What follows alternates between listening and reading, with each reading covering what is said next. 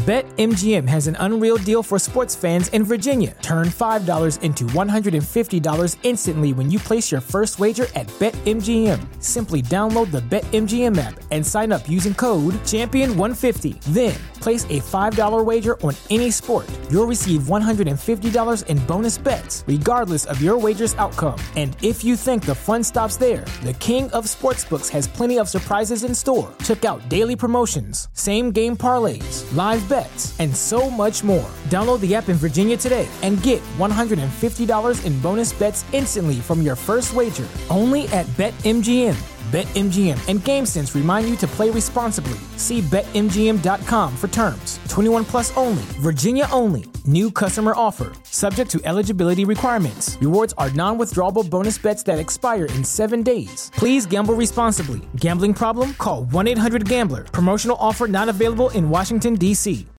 Quando ho sentito i giornali accusarmi, nonostante non avessi fatto nomi, Pensavo che si riferissero a quelli che avevo fatto nel memoriale rilasciato in Vaticano, e invece volevano sapere chi fosse la persona che aveva detto che Giovanni Paolo II usciva la sera. Sono disponibilissimo ad andare da Diddi e chiarire questa situazione. È rammaricato Pietro Orlandi, fratello di Emanuela, la ragazza di 15 anni scomparsa da Roma nel 1983. Nelle ultime settimane le sue dichiarazioni hanno provocato la reazione di tutta la Chiesa. Pietro Orlandi, riferendosi a Papa Voitila, ha affermato La sera usciva con due monsignori polacchi, non penso per benedire le case. Questa dichiarazione ha suscitato anche la reazione di Papa Francesco, oltre quelle di tanti credenti sconcertati. Il Santo Padre durante il Regina Celi ha parlato di illazioni offensive e infondate contro Giovanni Paolo II. Per Pietro Orlandi non si riferiva a lui, ma all'audio che il fratello di Emanuela aveva portato in Vaticano. Nella registrazione si sente una persona rivolgere gravi accuse al pontefice, oggi beato, e al Vaticano, che sarebbe coinvolto nel caso Orlandi. Nella registrazione in questione si sentono queste parole. Ripeti, ti è sepolto lì per, per grazia ricevuta. Ma no, per quello che dice quella pazza da Minardi. Allora, votiva. Pure insieme se li portava a letto. A letto se li portava, insomma, li portava all'interno del Vaticano. Mm. Chi le ha dette? Non è più un segreto. È un uomo che si chiama Marcello Neroni, in una conversazione registrata nel 2009. Oggi ha 81 anni ed è stato accusato di essere un membro della banda della Magliana sarebbe appartenuto al gruppo dei Testaccini, che all'epoca era gestito da Enrico De Pedis e Danilo Abbruciati. In particolare sarebbe stato socio di Renatino, soprannome di De Pedis, in una società di slot machine nel quartiere Prati di Roma. Neroni è già stato arrestato in passato, ma la sua posizione fu archiviata. Un giudice, Otello Lupacchini, aveva già ascoltato quell'audio e a riguardo aveva detto Neroni è un individuo compromesso con la banda della Magliana e ha la vocazione del delatore. È un trade union fra quel sodalizio di delinquenti e i servizi. Per Pietro Orlandi è una delle tante persone che devono essere ascoltate perché ha detto delle cose gravissime e va tolto quel dubbio in merito a Voitila. Ha sottolineato. Ha detto cose gravi anche su mia sorella.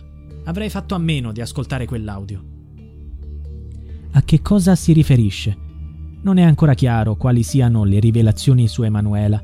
Forse si riferisce al fatto che nell'audio Neroni parla della sepoltura del boss della Magliana, Renatino De Pedis, nella basilica di Sant'Apollinare, riservata alle tombe di alti prelati.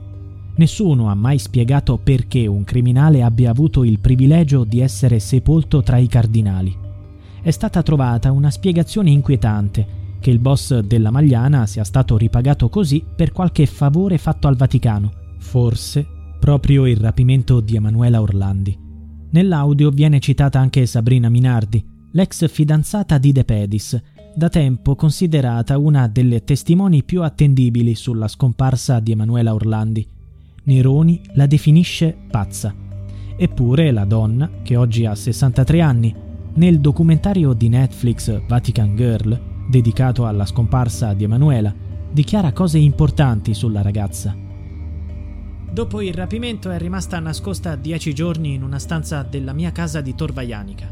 Poi è stata spostata a Monteverde in un appartamento con grandi sotterranei. BetMGM has an unreal deal for sports fans in Virginia. Turn $5 into $150 instantly when you place your first wager at BetMGM. Simply download the BetMGM app and sign up using code Champion150. Then place a $5 wager on any sport. You'll receive $150 in bonus bets, regardless of your wager's outcome. And if you think the fun stops there, the King of Sportsbooks has plenty of surprises in store. Check out daily promotions promotions, same game parlays, live bets, and so much more. Download the app in Virginia today and get $150 in bonus bets instantly from your first wager only at BetMGM.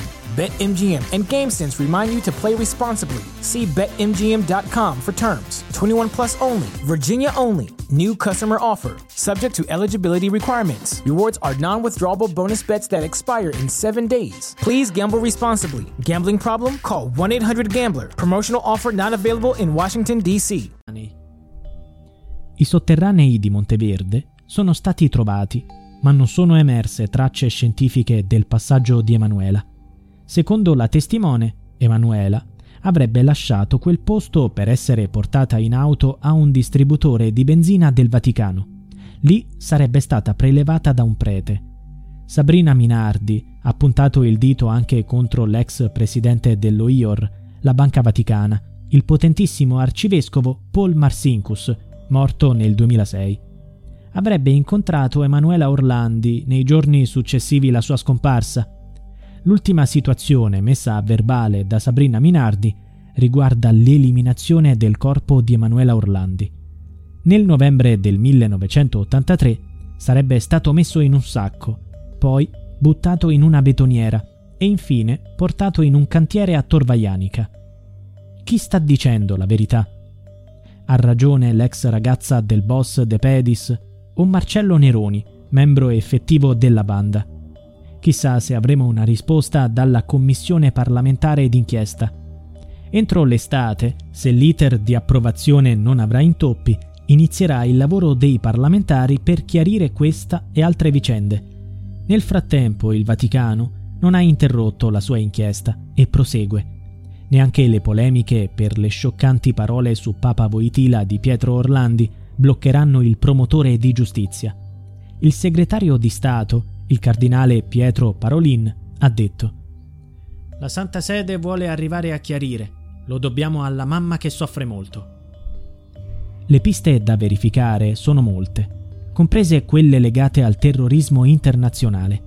Emanuela sarebbe stata vittima di un ricatto per impedire alla Chiesa di opporsi a un provvedimento di amnistia verso Ali Agca, il terrorista turco che sparò a Papa Voitila il 13 maggio del 1981 e condannato all'ergastolo.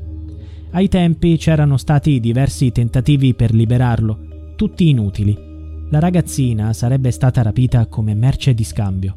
Sarebbe stata liberata in cambio di Ali Agca, il quale, nel giugno del 2000, venne graziato dal presidente della Repubblica Carlo Azeglio Ciampi a sostegno di questa tesi ci sono due verbali di interrogatorio dei carabinieri, dell'11 e del 24 luglio del 1984.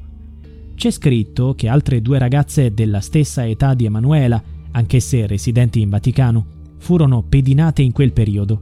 Sono la figlia dell'aiutante da camera di Papa Voitila, Angelo Google, e quella del capo della gendarmeria, Camillo Cibin.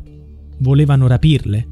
Raffaella Google disse di essere stata seguita per settimane sull'autobus e per strada da un uomo, di età compresa tra i 20 e i 30 anni, di carnagione scura, forse di nazionalità turca.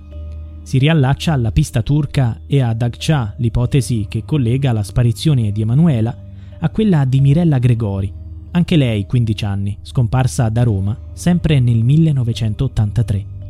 A entrambe le famiglie arrivarono le telefonate di un uomo chiamato l'americano per il suo accento.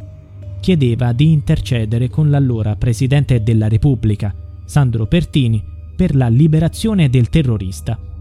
Nella storia, a un certo punto, entra anche un altro personaggio equivoco, Marco Accetti, che consegnò il flauto di Emanuela accusandosi del sequestro. Pietro Orlandi, dopo il trambusto degli ultimi giorni, ha detto Mi ero illuso che nel 2023 non potessero più esistere persone intoccabili. Invece esistono. Riferendosi all'ambiente in cui è maturato il rapimento di Emanuela. Chi sono questi intoccabili?